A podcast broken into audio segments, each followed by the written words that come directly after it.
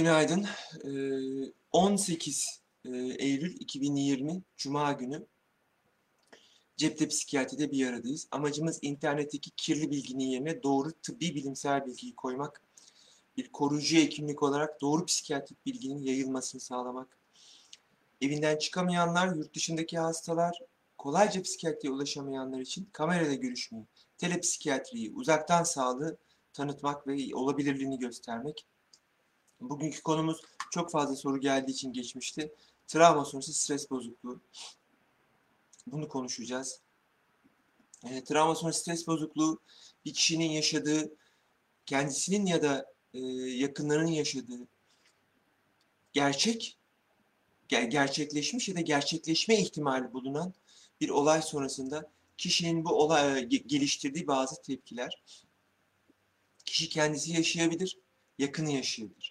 Yani çocuğu yaşayabilir, e, önündeki arkadaşı yaşayabilir, silah arkadaşı yaşayabilir.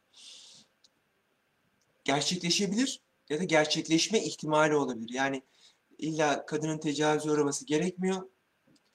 E, Bunu uğrayacağını düşünüp, yani kapısına dayanılması, tekmelenmesi, bunu yaşayacağını düşünmesi ve o korkuyu yaşaması yeterli olabiliyor. Kişiden kişiye çünkü stresi tolere etme yeteneğimiz aynı değil. Kişiden kişiye çok değişebilir. E, Bu nedenle tek bir olay bile travma yaratabilir. Bir travma, akut stres neyi sağlar? Daha önce stresle ilgili konuşmuştuk.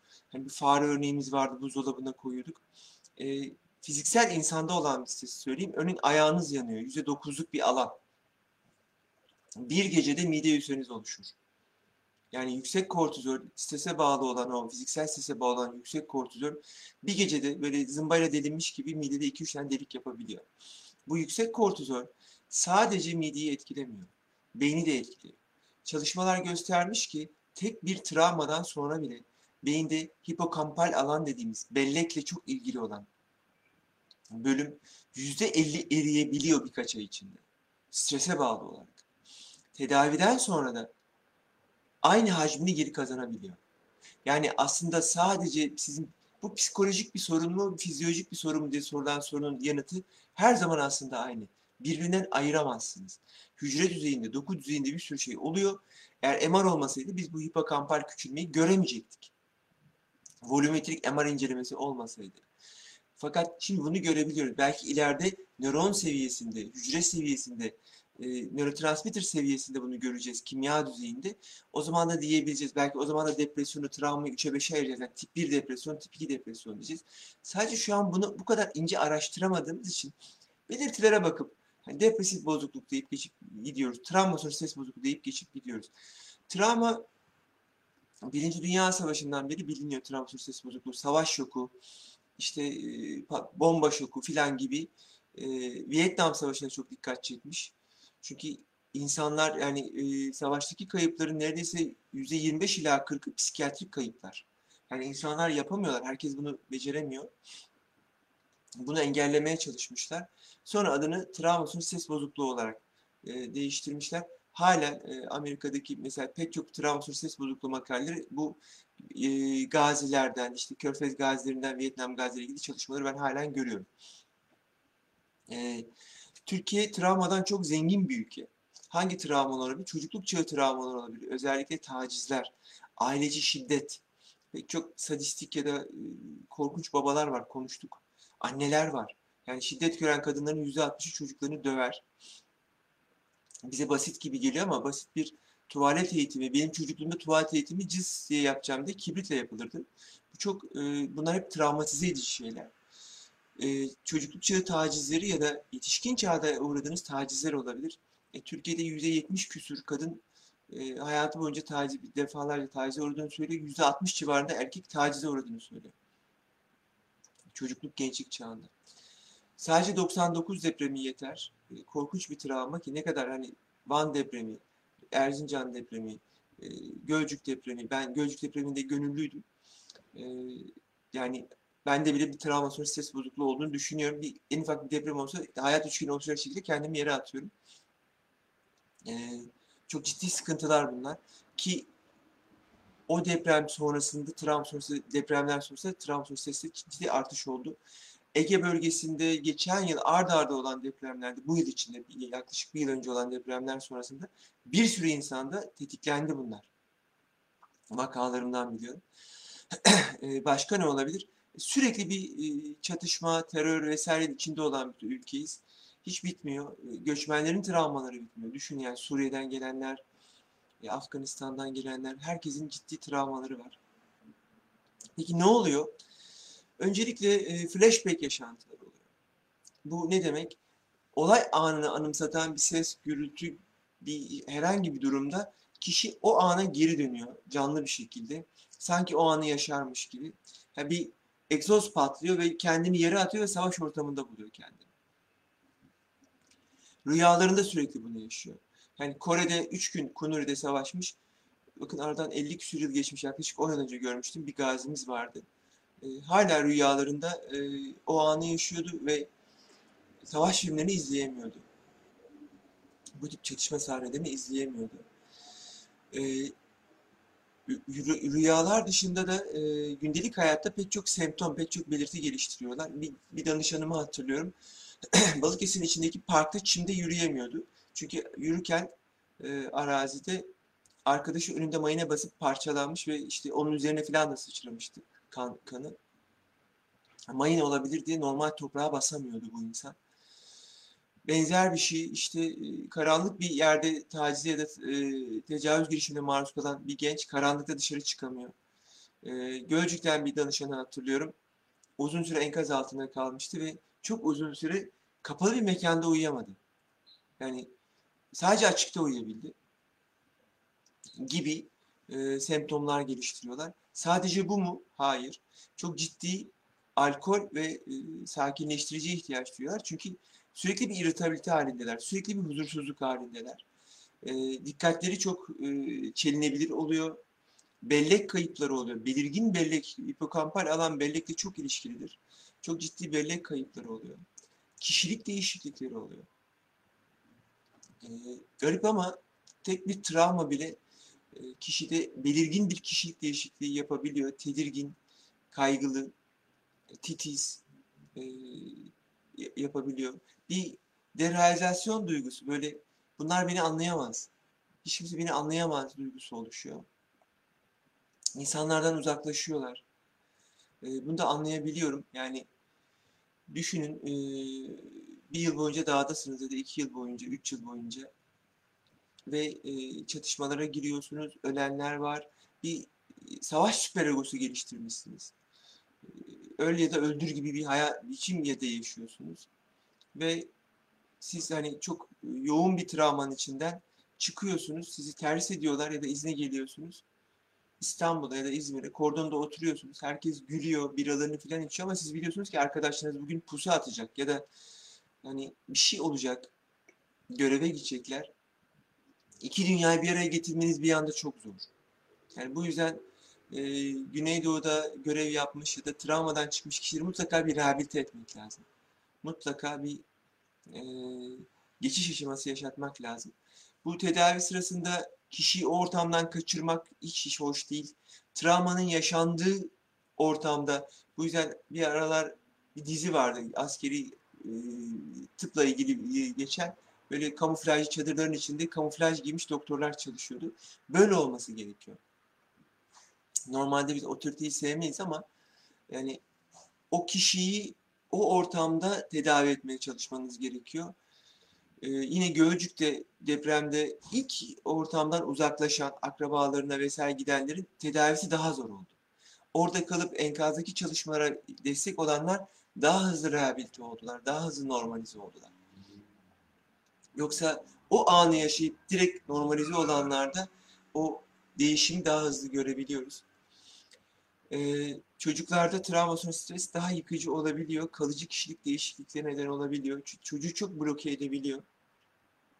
Tüm bunlar son derece önemli e, belirtiler. Nasıl tedavi ediliyor? İlaç çok işe yarıyor. E, fakat önceden gerçekten çok çaresizdik. Son 10 yılda bazı teknikler geliştirildi. Bunlardan bir tanesi sevgili Levent Sütçügil'in, Ankara'da e, psikiyatri doçenti olan Levent Sütçügil'in e, bizlere öğrettiği prolonged exposure yani uzatılmış yüzleştirme diyebileceğim bir teknik. Bu da ne yapılıyor? Travma anı e, her türlü kokusuyla, rengiyle, e, dokusuyla, saatiyle tekrar tekrar anlattırılıyor kişiye. Tekrar tekrar. Değişik biçimlerde. Ve kişinin bununla yüzleşmesi sağlanıyor. Her türlü travma, her türlü kriz, her türlü yaz konuşularak aşılabiliyor. Örneğin cinsel travmalar bu yüzden daha yıkıcı olabiliyorlar savaş travmalarına göre. E, işkencedeki cinsel aşağılamalar ve e, tecavüzler, tecavüz girişimleri. Çünkü insanlar bunu konuşamıyor. Konuşamadığınız zaman tedavi olamıyorsunuz. Bu yüzden daha yıkıcı olabiliyorlar. E, ikinci yöntem e, EMDR, Eye Movement e, Processing e, Desensitization. Türkçesi göz hareketleriyle tekrar işleme ve duyarsızlaştırma diye çevirebileceğimiz bir yöntem. Burada da travmayı konuşurken bir güvenli alan yaratılıyor. Travmayı konuşurken kişiye e, göz hareketleri yaptırılıyor. Gözüyle bir ışığı izlemesi ya da parmağınızı izlemesi isteniyor. Ya da dizlerine vuruluyor, omuzlarına vuruluyor, tapping gibi. Burada e, teori şu, teori olarak söylüyorum. E, anıların tutulduğu beynin yarım küresiyle eylemlerin olduğu yarım küresi e, geçişe izin vermiyorlar ve siz travmayı anlatırken aynı anda iki bölgeyi birden uyarırsanız, iki yarım küreyi birden uyarırsanız sadece fizyolojik uyaran değil, e, bunların yarattığı etkiler de, o travmayı konuşurkenki bilgiler de, travma ile ilgili anılar da geçiş imkanı bulabiliyor ve kişi bunu daha rahat halledebiliyor. Travmanın o tekrar tekrar anımsanması Freudian teoride hazmedilemeyen, baş edilemeyen bir anıyla tekrar tekrar o mesela flashbackleri öyle açıklar e, Freudian teori. Tekrar tekrar ruminatif bir şekilde bunu hatırlayarak aşmaya çalışıyor diye e, yorumlar. E, bu o büyük kocaman acının e, iki tarafa da yayılması ve baş edilebilir hale gelmesiyle açıklıyorlar. Tam mekanizması bilinmiyor. E, fakat EMDR çok etkili bir yöntem. E, kolay öğreniliyor ve kolay yapılıyor. Anayı unutturmuyor ama e, acısını silebiliyor. Siz e, tuhaf bir şekilde dakikalar içinde bunu e, aşabiliyorsunuz. E, travmada gerçekten çok etkili olduğunu görüyorum. Biraz hipnoza benzeyen bir tarafı var. e, bu böyle baktığınız zaman artık travma baş edebildiğimiz bir şey. Ve e, kesinlikle yardım alınmalı. İçe kapanıp kalmamalısınız. Çünkü alkol ise ikinci alkolizm ve e, kişilik değişiklikleri çok artıyor. Sadece o konuşma bunun üzerine gitme cesaretine ihtiyacınız var. Başka bir şeye ihtiyaç yok. Eskiden böyle değildik yani tedavi edemiyorduk. Şimdi ilaç artı bu tip tekniklerle çok güzel tedavi edebiliyoruz. EMDR basit bir teknik. Hastayı yapıyorsunuz, hasta klinikteki diğer insanlara yapmaya çalışıyor. Fakat psikiyatri basit değildir. Yani ben size EMDR ya da prolonged exposure yapacak kişilerin klinik yönelimlerine bakmanızı isterim. Yani geçmişte turizmci olan ama şu an yaşam koçluğu yapıp da EMDR yapıyorum diyen insan var. Yani tanıdım ben bu insanları. Çok da iyi yapıyorum hocam diyebilir. Yani yapabilirsin ama hani kişilik değişikliği oluyor diyorum. İkinci alkolizm oluyor diyorum. Travma, kronik travma tükenmişlikle beraber depresyon ve intihar neden olabiliyor diyorum. Yani çok çok bu kadar basit değil insan hayatı bence. Bu şuna benzer hani ben e, çok fazla ameliyat izledim. Ameliyat yapabilirim. Yani olabilir yani ameliyathane hademesiydim. Çok tamam da burada bir yetki de var. Yani bu bu kadar basit gelmiyor bana. Ee, daha ciddiye almak gerektiğini düşünüyorum. Hemen sorulara geçelim. Ee, ve e, çünkü duyurularım da var. Ee, günaydın Bağdat Hülya Hanım. Ee, travma söz bölümünde iş gücü kaybı varsa ilaç tedavi sonuç verir mi? Tedavi sonuç veriyor Asya. Kesinlikle sonuç veriyor e, yani etkili olduğunu görüyorum. E, Kerim Bey günaydınlar. Zulme uğramış insanların bu kadar zalim bir davranış şekline girmesine önemli edilmiş bir davranış şekli diyebilir sanırım. Kötülükteki bu korku zırhı iyiliğin yok olması için bir haline dönüşüyor çoğunlukta. Oysa bu düşünceye düşmek bir hastalık birisi değil midir? Çok felsefi Kerim Bey. Yani bu insanlar bunu isteyerek yaşamıyorlar. Bundan önce bulunduğum yerde iki aile, Suriyeli aile vardı. Yani çocuğu gözünün önünde öldürülmüş, tecavüze uğramış, korkunç şeyler yaşıyorlar. Yani öyle yaşamak zorunda kalmışlar. Hani öl ve öldür diye yaşamak zorunda kalmışlar. Bir sürü insani değerden vazgeçmek zorunda kalmışlar. Keşke insanların bu kötülüklerle maruz kalırken seçme hakkı olsaydı. Sanırım çoğu insan bunu istemezdi. Sosyopatlar hariç hani e, bundan zevk alan e, biliyorsunuz IŞİD'in e, 10 bin filan Batı dünyasından da Hollanda'dan Almanya'dan da e, üyesi vardı. Bu üye, bu bunlar sosyopat. Bir sosyopatin orası cennet. Nasıl cennet? Hani öldürüyorsun, köle yapıyorsun, işkence ediyorsun, yakıyorsun filan hani bir sosyopat için cennet ama normal bir insan için cehennem, dünyadaki cehennem. Çok büyük bir sıkıntı. Dünden kalmış sorulara geçiyorum hemen. Ee, günaydınlar herkese. Herkes günaydın diyor. Ee, Sibel Hanım PRP diye ciltle ilgili bir şey sormuş. Bunu en sona bırakacağım. İlginç bir soru. Sibel Hanım'ı tanıdığım bir sağlıkçı. Ee, dünden gelen sorularımız var. Sevda Hanım çok yemek yiyorum hocam. Nasıl aza düşürebilirim? Çok yemek yiyince mide bulantısı kusma oluyor. İnsülin direncim düşükmüş. Ee, şeker hapı verdi doktor. Ee, benzer bir soru vardı. Motofin kullanırsak iştahımız kaçar mı şeker hapı diye. Ee, yemek iştah, iştah kesinlikle psikiyatrik bir şey.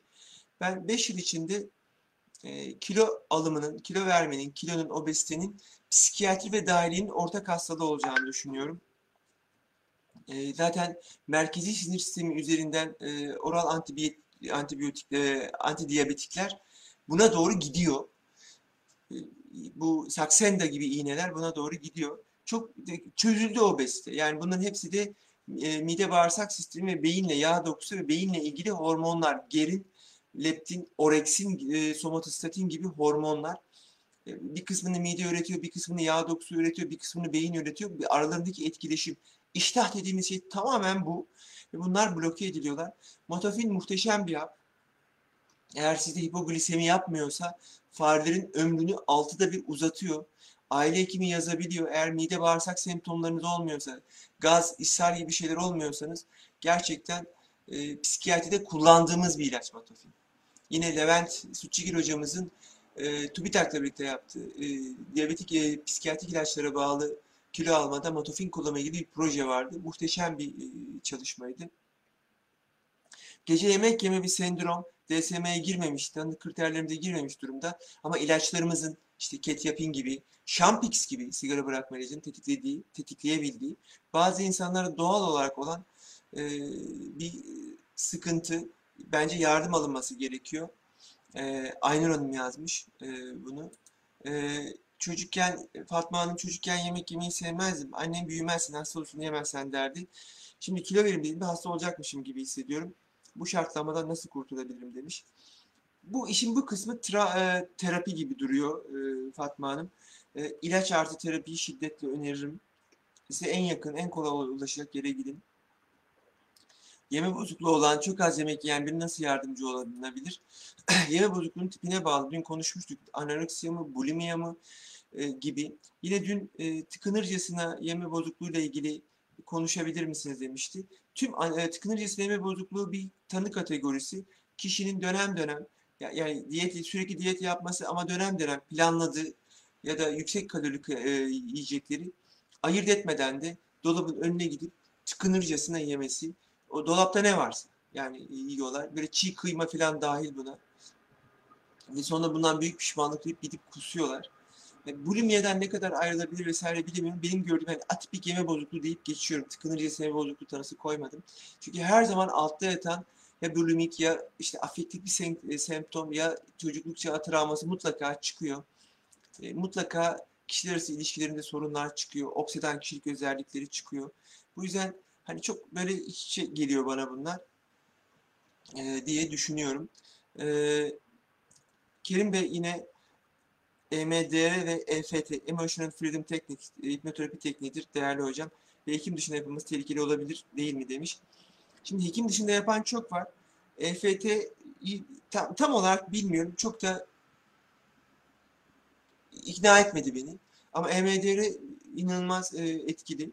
E, bir tür evet hipnoterapiye çok benziyor EMDR. Güvenli alan oluşturmanız, e, yaptığınız şey e, yapma biçimi. önce güvenli alan oluşturuyorsunuz, travmayı anlatıyorsunuz, gözü kapalı anlattırıyorsunuz, buradaki hislerini soruyorsunuz. hipnoz gibi bir salt bir telkin değil, kişiyle çok etkileşim içinde ve beş duyu da içine katıyorsunuz. Aslında mindfulness'e de benzetiyorum. Mindfulness'e de beş duyu ile beraber hani tek nesne çalışması ya da beden tarama gibi çalışmaları yaptırdığımızda da inanılmaz bir sakinlik oluyor. Aynı akupunktur gibi. Sanki beş duyu devreye girdiğinde e, beyin acıları düşünmeyi unutuyor gibi. Çok e, ilginç teknikler bunlar. Bunları da öğreneceğiz. Yani çünkü fonksiyonel MR'larla beraber bunu yaparken açık MR'da görebileceğiz. Teknikler inanılmaz gelişiyor. Bu Elon Musk'ın çipleri verken e, bunları yaptığımızı düşünsenize. Yani neler öğreneceğiz. Ge- gelecekten çok umutluyum. Yani 10 yıl yaşayan ölmeyecek. E, 10 yıl sonra inanılmaz çözeceğiz psikiyatrik sorunları diye umut ediyorum. E, bir duyuru PRP konuşalım. Sonra da duyurumu yapacağım. PRP nedir? E, Sibel Hanım'ın ya, yazdığı şey e, bu e, plazma rich e, platelet rich plazma. Yani trombositten zengin plazma. E, diş implantlarını yaparken titanyum implantları e, diş hekimleri öyle bir şey istemişler ki hem vücut reddetmesin hem de sıkılaştırsın dişi diye. Ve bunun için de insanın kendi e, bu implantı yaptıkları insanın kanını alıp e, serumdan geçirip e, etrafına dolamışlar. Bu katı kısım trombosit içeren, e, pıhtılaşma hücresi içeren katı kısmı etrafına sarıp koymuşlar. Orada fibroblastları yani tamir hücrelerini hızla aktive ettiği için çok iyi saptanmasını, e, tutulmasını sağlamış diş implantlarının. Sonra ya bu burada oluyorsa niye ortopedide olmasın demişler. Ortopedi implantlarında kullanılmış. Sonra cildiyeciler demişler ya fibroblastlar ciltti, ciltteki sarkma niye oluyor? Fibroblastlar azalıyorlar ve doku sarkmaları oluyor, kırışıklıklar oluyor. Yapalım biz bunu ve gerçekten de fibrostlar aktive olmuş ve cilt gerilmiş. Nasıl yapılmış bu? Kanı süzüyorsunuz özel bir tüpte ayırıyorsunuz. E, plateletten zengin kısmını alıp deri altına veriyorsunuz. Şimdi bu bir teknik e, tabi basit bir teknik. Santrifüje ve enjektöre ihtiyacınız var. Mezoterapi enjektörüne ihtiyacınız var. İnanılmaz yapılıyor. Her taraf PRP yapıyor. Biz bunu Sibel Hanım'la konuşmuştuk. Ben bir kaygımı anlatmıştım. O yüzden soruyor sanırım Sibel Hanım. Fakat benim PRP yapılan yerlerde gördüğüm şey şu. Kanı alıyorlar düz tüpte e, santrifüj ediyorlar ve plazmayı alıp deri altına veriyorlar. Şimdi burada bir sıkıntı var. Çünkü trombositler o kadar aktif hücreler ki, hücre parçacıkları ki ilk önce cama yapışırlar. Yani aldığınız tüpün bir kere hemen etrafına yapışıyor. Santrifüj ettiğinizde de e, normal bir tüpte yapıyorsanız çökeltin içinde platelet var ama serumda yok. Ama benim gördüğüm insanlar serumu yapıyorlar. Burada bir sahtekarlık var gibi. Sanırım Sibel Hanım onu soruyor. Burada bir dolandırıcılık var gibi duruyor. Çünkü normal PRP için kullanacağınız tüpün işte etle vesaire kaplı plateletin yapışmayacağı bir tüp olması lazım. Yani onun santrifüj edilmesi lazım. Tıpta basit gibi gelen şeylerin çok acayip incelikleri vardır. Ne yazık ki bizim yasalarımız bir tuhaf. Örneğin bir plastik cerrah ya da dermatolog lazer uygulayamıyor. Ya da medyoterapi bilmem ne bunlar için işte bir sürü onay alması lazım. Ama bir güzellik enstitüsünden e, ya da halk sağlığında e, hmm, halk eğitimden güzellik uzmanı diye sertifika almış biri bunu yapabiliyor. Oysa bu tıbbi işlem. Burada bir tuhaf bir e, sahtekarlık var. Çok iyi araştırmanızı öneririm. Bunları çok iyi danışmanızı öneririm. Yani gerçekten her tıbbi işlem dikkatle e, sorgulanmalıdır. Yani iğnenin girdiği her işlem sorun yaratır. İğnenin girdiği her işlem invazivdir diye düşünüyorum. Songül Hanım bir şey sormuş. Kızımın hayvan korkusu var. E, arı, kelebek, kedi, köpek bunun hepsinden korkuyor. Terapi gördü ama hiç faydası olmadı. Şu an 12 yaşında bu geçer mi yoksa böyle gider mi? Songül Hanım terapi gördü dediğiniz şey o kadar büyük sıkıntı ki. Hani ben ilaç da kullandığımdaki gibi sıkıntı. Yani ne kullandın? Hangi dozda? Terapi gördü. Yani oyun terapisi. işte 6 yaşındaki çocukta oyun terapisi falan yapıyorlar. Benim çok yani ikna olduğum şeyler değiller. Yani ben 6 yaşında çocuğun soyut kavramı yok. 7 yaşında 8 yaşında çocuğun soyut kavramı yok. Terapi bir farkındalık ister. Yani belki küçük küçük yüzleştirebilirsiniz ama hani ben soyut kavramları gelişmemiş 10-12 yaş altı çocuklarda anne baba üzerinden yapılmayan bir manevranın e, işleyeceğini çok düşünmüyorum. Yani çocuk psikiyatristleri beni düzelsinler, eleştirsinler psikolog arkadaşlarımız. Ama bu yüzden terapi kısmında sıkıntı var. Lütfen e, hani tavsiye üzerine, bulunduğunuz kente tavsiye üzerine e, bir çocuk psikiyatrisi arkadaşınıza gidin.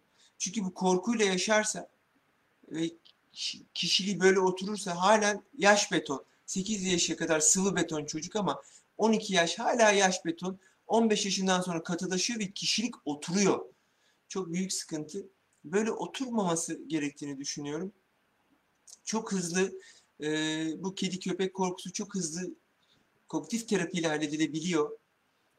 E, başka yöntemlerde olabilir ama korkunun neden olduğu yani belki de kızınızın genetik bir yükü var. Belki kızınızın içe dönük bir yapısı var. Belki de bir prepsikotik süreç. Belki obsesif, e, obsesif özellikleri var. Yani bir, onlara bir bakmak, biyopsikososyal olarak bakmak lazım. Gibi gibi. E, duyurum şu, çok fazla talep geldi. Sabah izleyemiyoruz, soru soramıyoruz diye. Bu yüzden sabah saatlerindeki yaptığımız, gün bölünmesin diye bunu yapıyorduk. Akşam 6'yı alacağız. E, pazartesiden itibaren.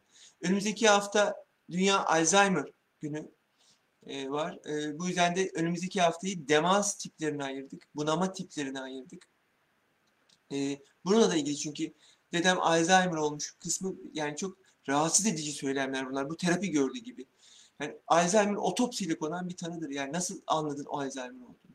Ama ne yazık ki sistemimiz bunlara zorladığı için e, saçma sapan bir şekilde terminoloji kullanıyoruz. Saçma sapan tanılar koyuyoruz.